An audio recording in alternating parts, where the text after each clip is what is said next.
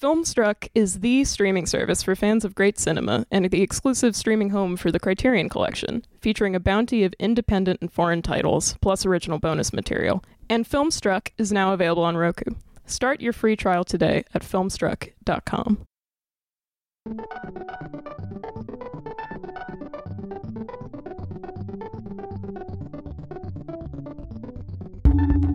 Hello and welcome to the Film Comment Podcast. My name is Violet Lucca, and I'm the digital producer. To those who delight in box office Schadenfreude, Darren Aronofsky's Mother has been the gift of the season. The film's poor score on CinemaScore made headlines, even though most people reporting it had probably never heard of that site beforehand. Behold the power of press releases. But we're interested in art, or something like it, and not BO. To investigate the film's unique technical approach, Film Comment editor in chief Nicolas Rapold sat down with Aronofsky last Friday. Here's their conversation. This is the Film Comment Podcast, and we're here talking with Darren Aronofsky, the director of Mother and many other very powerful films. Thank you. Thank you. Nice to see you. Yeah, thanks so much for taking the time to sit down. With us. Absolutely. Um, I just want to start out by saying because a lot of people are trying to figure out if there's you know what the meaning is, trying to peg an interpretation of the film. But I just want to start by saying it's a stunning technical accomplishment. Thank you. Which I think can get lost. yeah.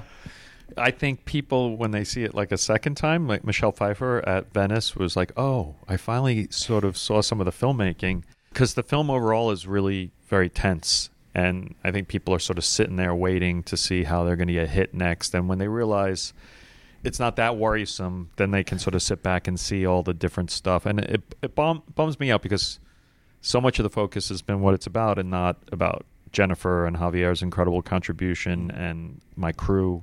I mean, everyone from costumes, Danny Glicker, to Matthew Libatique, the cinematographer, and the editing was a 53 week edit. Wow. There's more visual effects in this movie than there were in Noah. Wow. Okay. well, I, would love to talk a bit about that. yeah, sure. Because yeah. I was curious, you know, because it's so seamless. It's just yeah. this one seamless. That's part of what makes it uh, so immersive, but also so terrifying because you're in it. Yeah. and there's no getting out of it. Yes. Yeah. Yeah. Yeah. um, I mean, how much were you using when you're putting shots together? Or, uh, wh- where is the uh, you know computer animation going for that? Yeah. I mean, basically everything from slight speed changes and how the camera moves to actually splitting frames in half and speeding up certain sides of the frames and others. It's kind of a trick I learned in Requiem for a Dream. It's very easy. You can sort of um, manipulate stuff like that. But it was all about, you know, when you're on set, you're at an incredible pace and rush because everything is really expensive. Um, and you get things pretty damn close. But also on set, you don't quite see everything. You think you are seeing a lot of it, but there's always things you're missing so that when you get back to the edit room and you have a chance to study everything that you've captured, um, you start to play around and tweak stuff. And now with digital tools, it's really interesting. I mean, the film was shot on 16 millimeter, which is the negative is like smaller than a postage stamp. It's mm-hmm. tiny.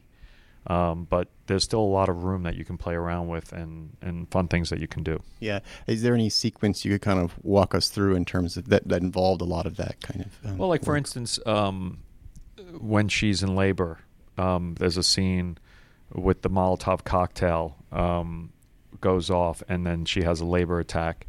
The camera vibrates, and it's something I I um, I guess I first did the vibrating cam on. Um, I had them in Pi, and also in Requiem when they were in jail. Um, I had that, and I wanted to do the same thing, but this time we don't just shake the frame we're able to because of digital tools just sh- keep her kind of sharp and shake everything around her um, so we did that, and at the same time, like I wanted to start giving the sense that she's really connected to the house, so that later on in the film, when she actually causes an earthquake in the house, it's sort of built so like there's pieces of plaster falling off the wall as well, and that's all digital. So little things like that that just sort of that you add as you go along was it was a very different process than my previous films because I spent so much time in pre-production on the previous films on the script. Um, this one was written so quickly and executed quickly on purpose to try and see what it would become, what that type of um, emotion would be like, bringing a different type of approach to the filmmaking process. And it also meant that while we were editing the film, we were still developing shots.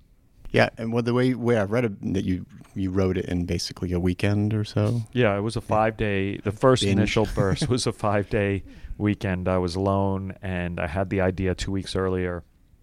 And during those two weeks, I figured out the kind of structure, the kind of biblical um, narrative that was going to be the structure of the film, and that was the breakthrough that allowed me to just plow through it. What was like the germ? You meant you said that you kind of had the idea before then, and then what was the? I think there was two germs. It- it- right. I, I think it's kind of three strands that braid together into like one river. Um, one of them being uh, the Bible stuff, which is a structural element, and then there's a um, a very personal story about a artist with his um, caregiver and um, their divorce starting to happen. And that was like the emotional heart of the story. That was the most human part of the story. And then I had a larger allegory idea, which was kind of influenced by Buñuel's Exterminating Angel, which was um, take something really big and hard to understand and reduce it to something small. So trying to capture the spirit and then and the journey of Mother Nature and stick her into a single home, and uh, then let the history of the world happen in front of her. Yeah, it's a tall tall order to, to do all that. I mean, what what attracts you? Because in a way, this comes full circle back to Pi, which you also worked with then already with Matty Libatique uh, Yeah. on that and that kind of immersion and subjective, and also setting yourself rules Yeah. in a way for the types of shots you would do. What keeps you coming back to that kind of? I don't want to say not constraints because it Yeah. sounds negative, but those kind of rules yeah. and stuff. Well, I- I, I think, you know, my mentor Stuart Rosenberg always said that there's only one place for the camera to be in every scene, and I think how I interpret that is you look at the thematic, you look at the theme of what the movie's about, then you look about look at um, what that scene in particular is telling, and that would really help you dictate where to stick the camera for emotional reasons. But in reality, there's many, many ways to tell a story, and you sort of have to figure out how you're going to limit your film grammar. So, what type of shots you're going to use? What What are you going to do? And this one, we went to a real extreme place. We wanted to do a fully subjective movie, which is something we tried to pull off in Pi, but um, I still had wide shots in Pi. I, I kind of wanted to do a film that was three shots over Jen's shoulder, on her face, and her POV. So it's very immediate. It's just like you are that person and you're experiencing, you know, as much as cinema can put you into another character's head. You're getting as deep as you can into the experience of this character. And it just meant that Jen had to be this kind of perfect tour guide because if you see something, no matter how weird it is, when you cut back to Jen, she had to have a reaction that the audience could go, could sort of still relate to her. Otherwise, you lose the audience. And so that was the big ultimate challenge because in filmmaking, the big cheat is wide shots. Every filmmaker will tell you that. You could always pop out to the wide shot, and then if the camera is not in the exact same place, it doesn't matter because there's no continuity. If the emotion's not in the same place, it's it's a break for the audience. Or if you have an insert, those are the two things: something really small or something really large, which we didn't have either when we got to the edit room. Yeah. Another thing that that was interesting is that a story like this it could easily become just a spectacle, but because you don't have those wide shots, those kind of you know like a, a disaster movie is like all about the spectacle. You know, this is a disaster movie, but it's like a subjective disaster. That's interesting. yeah, I never thought of that, um, and that's a cool observation. And I, I don't think it was. Yeah, I, I guess we wanted to make it experiential and painful for her as much Yeah. as we could. Yeah. Do you think there's something? I was trying to figure this out. Do you think there's something inherently painful or terrifying about the subjective camera? Because it just seems to be something that people have a strong re- reaction to, and often when you see it used, it's it's for a moment, usually of, I mean, something pretty nervous. Yeah, a brief. Yeah. Yeah, I mean, why is it? Why is it so? I don't know. I don't know. I mean, I guess it depends on the character you're in in their head. If if you're, you know, it can be used, I think, effectively for all different types of emotions and just to bring you close. I don't know. I've just always been interested, and it was just, um, It was a friend from college who was a film buddy of mine, and we were watching Jacob's Ladder. And there was right at the end of Jacob's Ladder, there's a shot of the little boy in heaven or something. And my friend said, That's an objective shot. And I had no idea what he was talking about. This I was just learning filmmaking, and then I realized uh, I started to get what he meant and see how that film was all from the point of view of the postman. And so um, I don't know. I, I I think theater, you're sort of watching from the audience, and that's kind of where cinema started. But the beauty of film is the fact that you know you can be a piece of pie and you can get into it, and just basically be spinning with the character. And I think this is the most extreme version when you get rid of the wide shot and you just kind of make it all about this one character's experience and how they're experiencing the world. That's there's something pure about that that I was looking for. Yeah.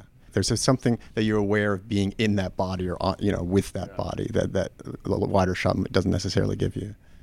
Yeah, I've heard some critique of the film that it feels like a video game, which I was like, that's not really a critique to me. I, I grew up on video games, Oh, yeah. so I- I was gonna imagine ask about that, that's yeah. I imagine that somewhat influences. I think that's how a lot of us see the world in a certain way.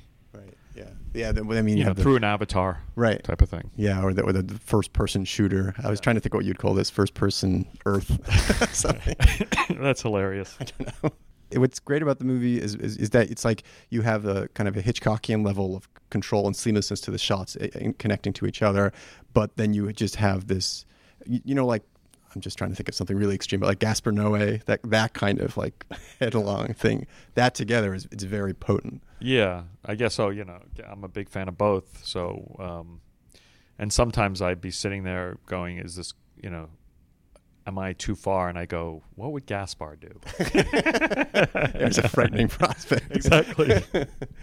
yeah, I mean, because it, it's it's it does seem clear, like from some aud- audience reactions, that it just overwhelms people. I think you know, it's like it is like being in a nightmare, and for some people that's pleasurable or interesting. For others, it's just you know, it's it's too much. Yeah, we always knew it was going to be a very strong cup of coffee, and um, but that's what we were making. I think we were really just trying to be truthful to the allegory, and um, I mean, people, you know, it's like we're all bouncing on the sink, you know, not listening to all the warnings. Uh, There's been a lot of like very calm warnings, and now the warnings are starting to get more severe.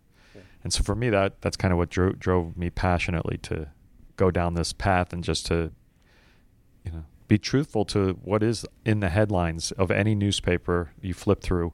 If you actually look through the headlines and look at what's really happening and really imagine it, it's gruesome. Can't argue with that. Yeah. And I mean, just on just the, the previous idea about the kind of disturbing things for, for an audience. Uh, I mean, obviously the whole, you know, feeling of it and, and the greater idea of, of, of the earth. But uh, I also read somewhere that you did cut some scenes out. I'm just curious what would be an example. Some of you thought that Where'd was you read that? Yeah, I don't know if I Some actually interview did. Someone or asked me, and I Oh, was really? try- or I remember them publicity asking me if I had any cut scenes that they could, you know, use to help sell the film. And I don't. There were the very few things that got cut. There was a scene with um, an actor I work with, a lot, Stanley Herman, but he, that got trimmed. But nothing really because it's so linear the film, and because everything is consequential of what came before it. It was very different the editing process than you know any other movie I've done. In, in The Wrestler, you could take a scene and slide it three scenes earlier and see how that affected things.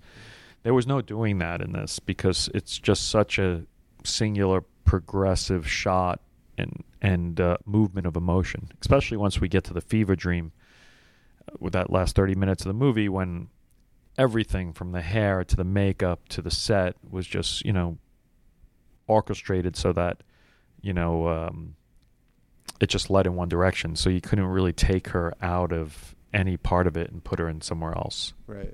So the so the the uh, 53 week editing it was was that something that was kind of almost uh, cumulative? Like you'd have to proceed very slowly because in each case you're also deciding whether you need to add speed something up or change something. Yeah. Like You know, now it feels like a long ago dream of sitting in that room for that long. But um, there were a lot of complications. There were there the shots were very complicated. I decided to shoot it in a really really hard way. I just bit, you know, I bit off a big bite, and not only was I going to do, you know, just this limited coverage, I tried to link it in these very long shots that I called these master shots, and we'd spend the first half of the day.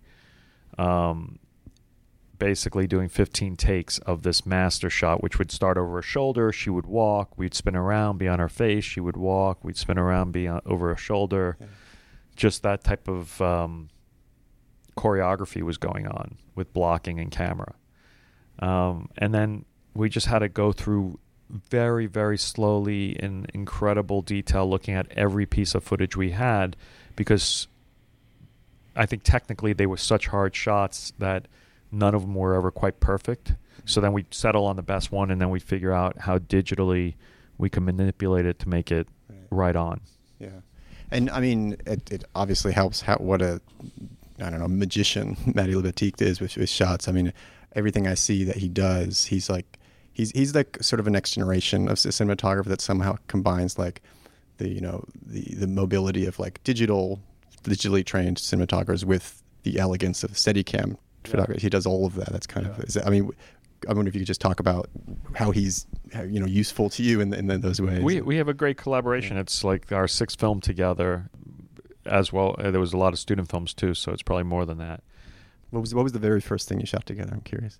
We, uh, I think he operated. He just reminded me. He operated this um, the f- third or fourth day of film school.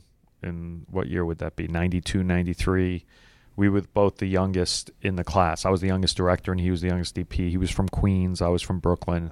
We both grew up with hip hop, and so we just had a lot of the same references. And immediately, you know, we started to get on and enjoy each other.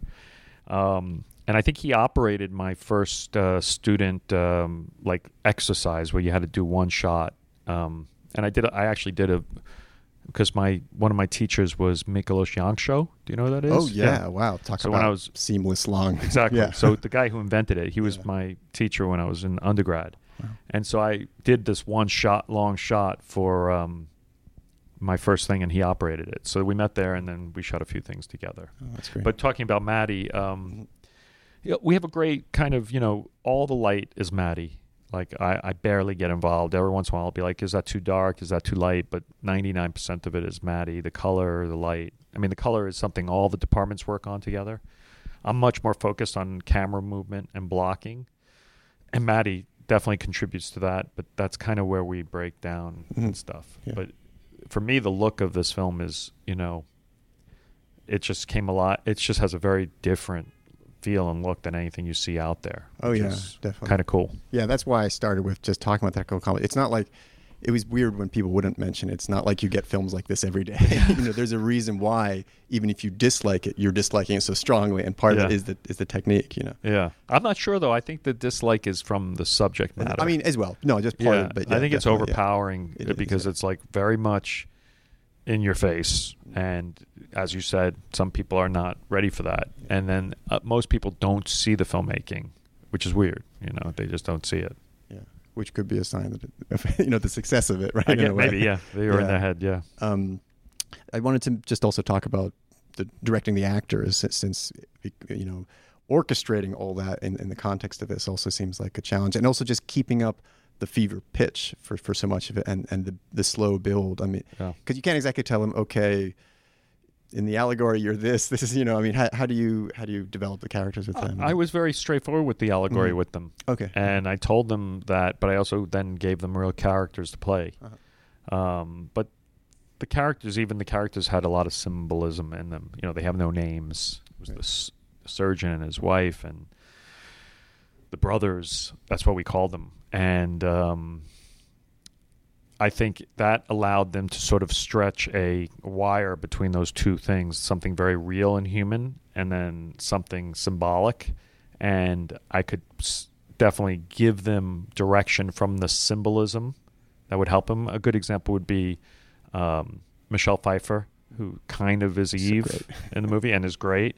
But thinking about Eve, I was trying to figure out who she was in the Bible, and I realized she's kind of mischievous. Um, you know, it's kind of naughty what she did, Um, that's one way of interpreting it. There's many ways of interpreting it, but that was how I decided to do it, and and I gave that to Michelle, and um, she just ran with it and became this cat playing with Jen Lawrence, the the, the mouse, Right.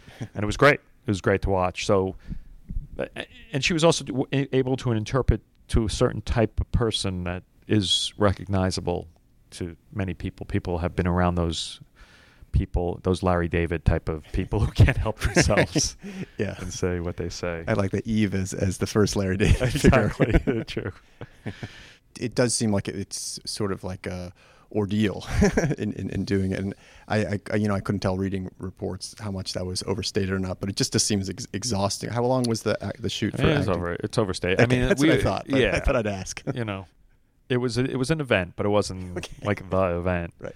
Um, you know, I think it was exhausting for Jen because she's in every shot, and you know, I've done this before with Mickey, and it's very hard for them because you know they're they don't get oh we're shooting someone else for two days you have two days off oh come on back they have to be ready every day and the whole production runs around their schedule so it's it's a lot um, but she is totally a light switch actor which is basically when you call cut it's jen lawrence. When you call action it was mother. And they never really um, that's not true. Sometimes mother would like when she knew her back was to the camera she would ask me something from jen. That's how easy it is for her to slide in and out of it. But she's this autodidact who's completely taught herself how to act. And it's um it just shows you how, in some ways i mean maybe it's because of her vast talent but how easy it really is Well, yeah, you know, even just watching further back, something like The Hunger Games, being able to carry a imaginative vehicle like that movie, you know, Yeah. it, it takes a certain presence Confidence. and confidence. yeah which she has a lot of Yeah.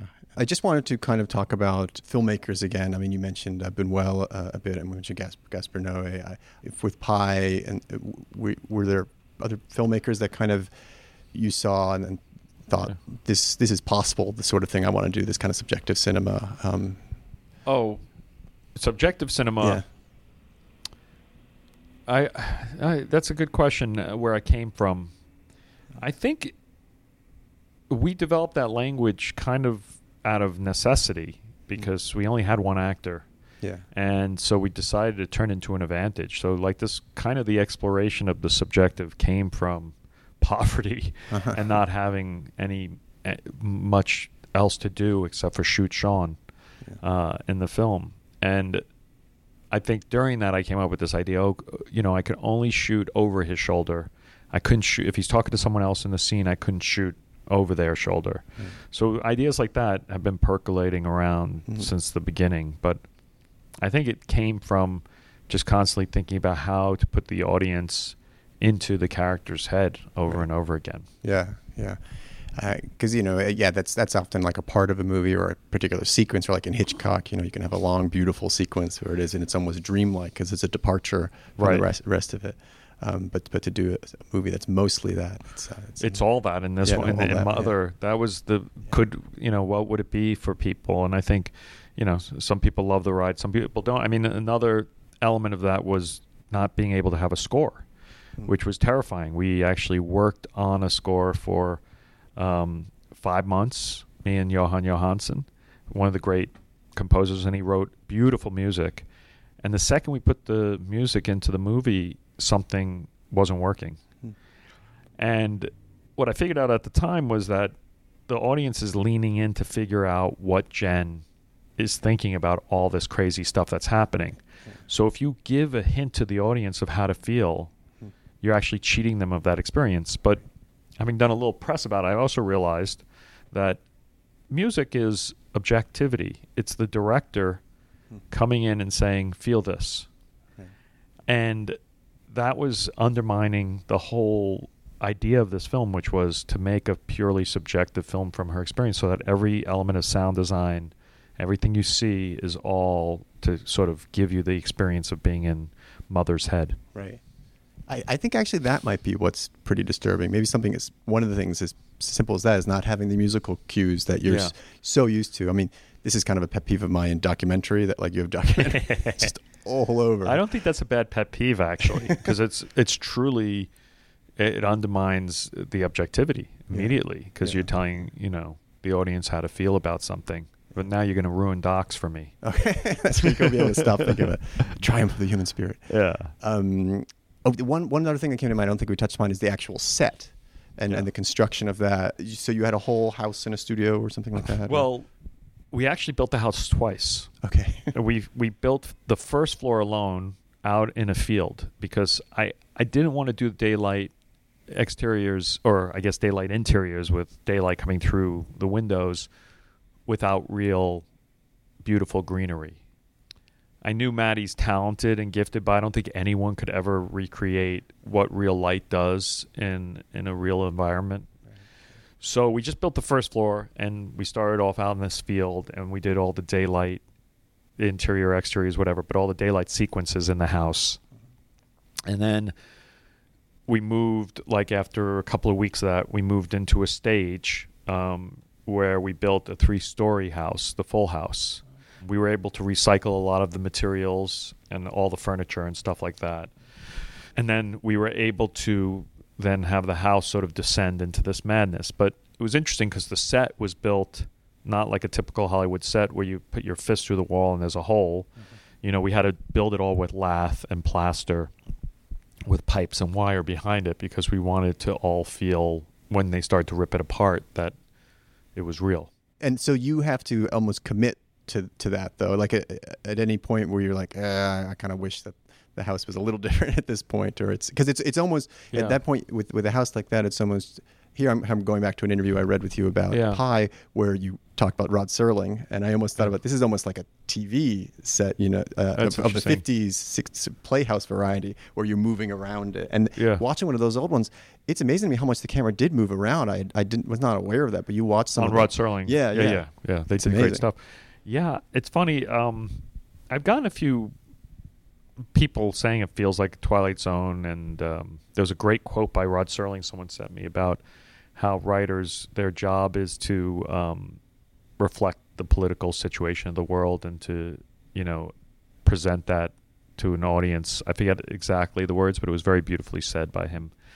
Um, and he was definitely a huge influence on me. And when I was in eighth grade, I was writing book reports about Rod Serling, not Abraham Lincoln. You know, he was the guy I studied. So yeah, I mean, I think I think uh, moving the camera, but to go back, oh, th- there were definitely things with the house with suddenly we're trying to get the camera somewhere and there's like a freaking wall there, and it's a real wall because Right. we're gonna rip it apart later.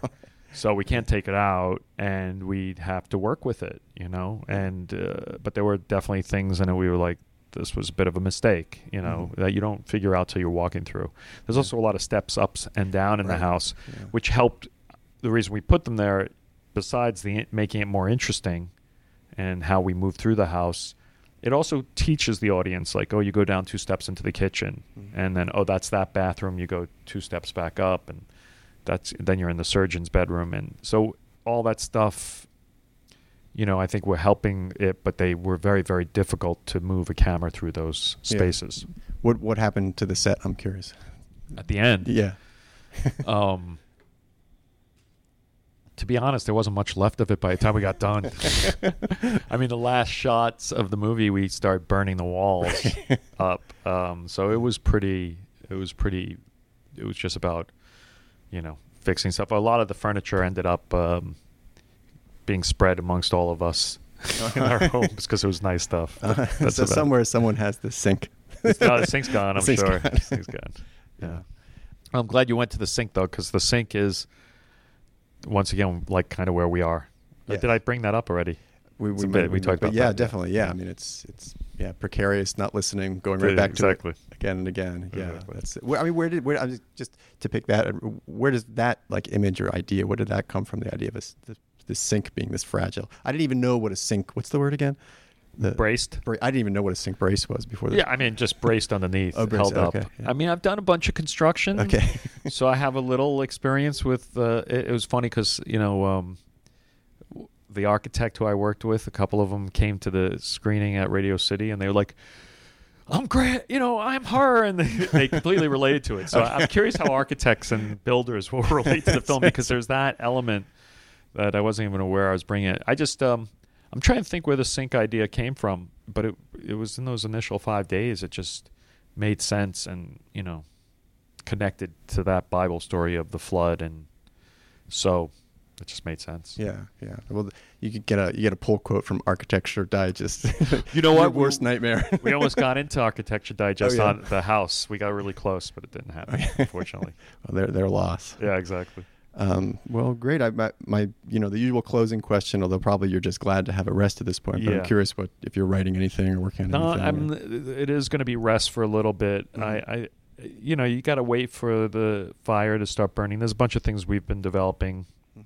and then I look back through that list and see if any of them start to stir the pot again. Yeah. You know. Well, great. Well, thanks Thank again you. so Thank much. you very much. Thank you. great interview. Thank you. You've been listening to the Film Comment Podcast, produced by Violet Lucca and Nicolas Rapold, and edited by Violet Lucca. You can subscribe to this podcast on iTunes, Google Play, or Stitcher. Film Comment is a bi monthly magazine published by the Film Society of Lincoln Center. Since 1962, Film Comment has featured in depth reviews, critical analysis, and feature coverage of mainstream, art house, and avant garde filmmaking from around the world. Visit us online at filmcomment.com slash subscribe to purchase a digital or print subscription to the magazine, or check out our app, available on Android and iOS at filmcomment.com slash app. Film Comment, at the heart of film culture for over 50 years.